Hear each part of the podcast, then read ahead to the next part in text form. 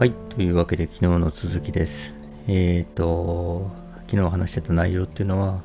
まあ人それぞれ、なんていうんですかね、まあ倫理を持っててですね、で倫理のですね、すごい根本のところにはですね、えー自由とかですね、平等とか人権とかですね、結構ですね、これ以上、あの、根幹的な概念なさそうに見えるですね、概念みたいなものがですね、ああると。ただそれらは一つ一つはですね、見比べてみると結構対立すると。でですね、まあ、その、それらをですね、えー人によって何を尊重してるかっていうのは人によって微妙に違ったりするので、えーやっぱ争いが起こると。特にこういうコロナ禍みたいな状況では。なんでですけどね、まあそういうこう倫理観、それぞれ人それぞれ持ってる倫理観っていうのが、なんとなく集合としてですね、えーあって、あの、えーその最大公約数的なものが、まあ、道徳観世の中の道徳観っていうのにつながっていってその道徳観をもとに、まあ、法律っていうのができていくと。でまあいろんな倫理観を持ってる人がいるんである倫理観をもとにした道徳っていうのが幅を利かせるのは嫌なものだし余ってさええー法律なんかになろうもんだですね、まあ、すげえ嫌だと。ということでですね、えーまあ、例えば、まあ、その自由を尊ぶ、まあ、トランプ支持者とかはですね、めちゃくちゃ頑張ってですね、マスクをせずですね、ホワイトハウスの前でですね、ぎゅうぎゅう詰めになってですね、あの、何万人もね、死んでるさなかですね、えーデモとかをやるわけですよね。だからまあ、あの、すすごいですよね。そういうやっぱ根幹的な、あの、倫理の根本を占めるようなですね、あの、概念っていうのはですね、まあ、命よりも大事になるわけですよね。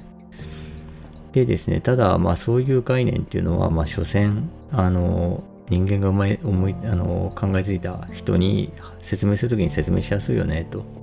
いうようなものでしかなくてですね、えーまあ、あの、実際に存在、実在するわけじゃないですよね。で、っていうような話をしていました。でですね、まあそういう、こう、あの、方便のためにいわば作った概念をですね、絶対的なものと勘違いしてしまうということはやっぱままにあるわけですよね。で、でもそれはですね、まあその、昨日ですね、えーえーそういうあの根幹的な概念っていうのは、まあ、原子に似てるっていう話をしましたけど、まあ、原子はこれ以上割ることができない地最小単位っていうふうに最初は仮定されたわけですけど、まあ、実際ですね、あ、これ原子じゃね？と思ったらですね、まあ、全然いくらでもその後割れて、もっともっと細かい粒子やらが出てくるっていう状況でですね、まあその、えーその原子と例えで言うとですね、えーいや、原子割れるわけないというようなに近いわけですよね。その、えー方便のために作ったですね、概念を絶対的なものと信じるっていうのは、いや、原子が一番、あの最初の単位なんだ。なんだ、ニュートリノ知らんみたいな感じになるわけですよね。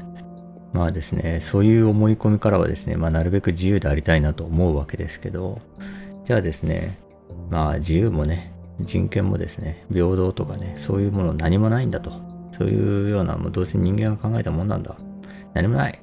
ってなるとですね、虚無主義だったりとかですね、相対主義っていうのに陥りますよね。もう何も意味ねえなとか、もしくはですね、あの、まあどれもそれぞれだよねっていう風なところに落ち着くわけですよね。まあそうやってそういうところに陥るとですね、まあやばいというか、あの、よりどころがなくなっちゃうんですよね。てか何かを主張することができなくなっちゃいますよね。その、一番後ろにある後ろ盾がないので。で、困っちゃうわけですけど、まあ、そう考えたときにですね、じゃあ、あの、僕自身はですね、じゃあ一番何をですね、こう、重要な根幹の概念として置くんだって聞かれるとですね、えーまあ、今僕のね、ちょっとそんな読みかじったというか、聞きかじったレベルなんですけど、今のところやっぱ一番しっくりきてるのはこのスピノザの考え方だなとは思うわけですよね。スピノザっていうのは、まあ、エチカっていう、倫理っていう、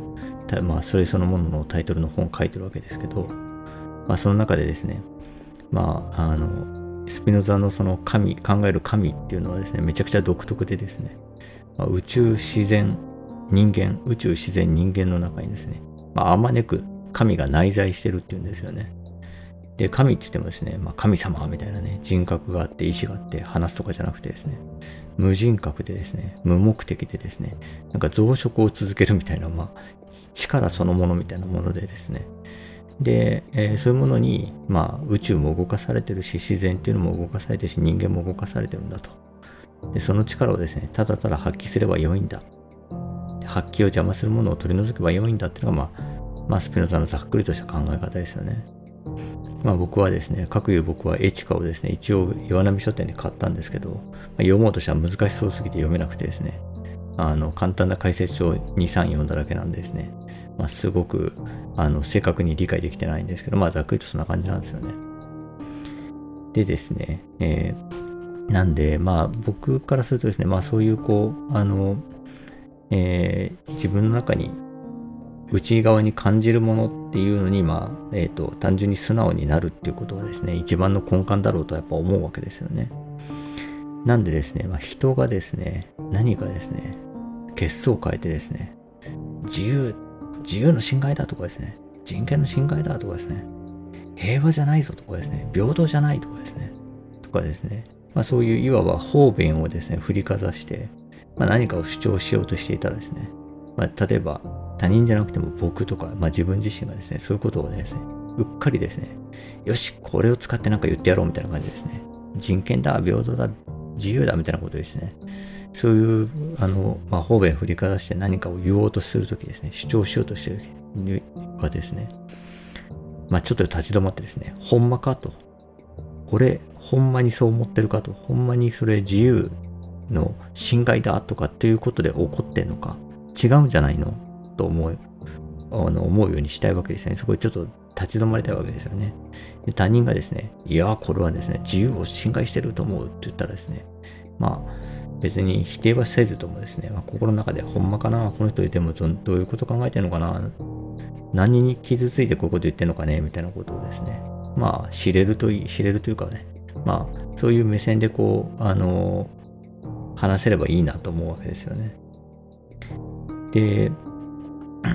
まあそういう意味でですね、方便っていうのはまあもともとですね、まあ、便利だから作られた概念ですよね。道具として作られたものだと思うんですけど気がついたですねその方便に使われてしまうっていうあまりにもあの何て言うんですかね大事そうに見えるので自由も人権も平等も平和も、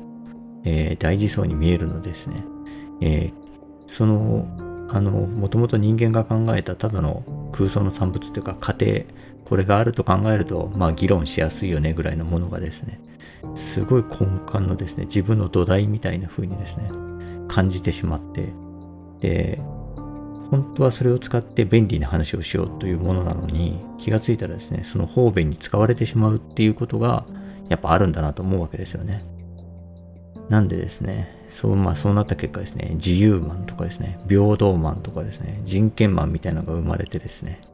えー、自由、人権、平等などのためにですね、自分の命をですね、投げ打つことも構わないみたいなね、え不自然な行動をとっていてもですね、いや、これは人権のためである、平等のためであるみたいなことをですね、言っちゃうってことがあるわけですよね。まあ、別にそれはそれでいいと思うんですけど、あの、えー、ただですね、まあ何かの道具の、道具として作ったのですね、その道具に使われてしまうっていうのは、まああんまいい状態ではないですよね。なんですね、ちょっとそういう時はですね、まあ自分とかもこれも本当自戒を込めて言うと、そういうようなことをですね、振りかざしそうになった時にですね、ちょっと一旦立ち止まってですね、ほんまかと、ほんまかというふうにですね、自分にちょっと問うていきたいなというふうに思いました。えー、本日は以上です。えー、ありがとうございました。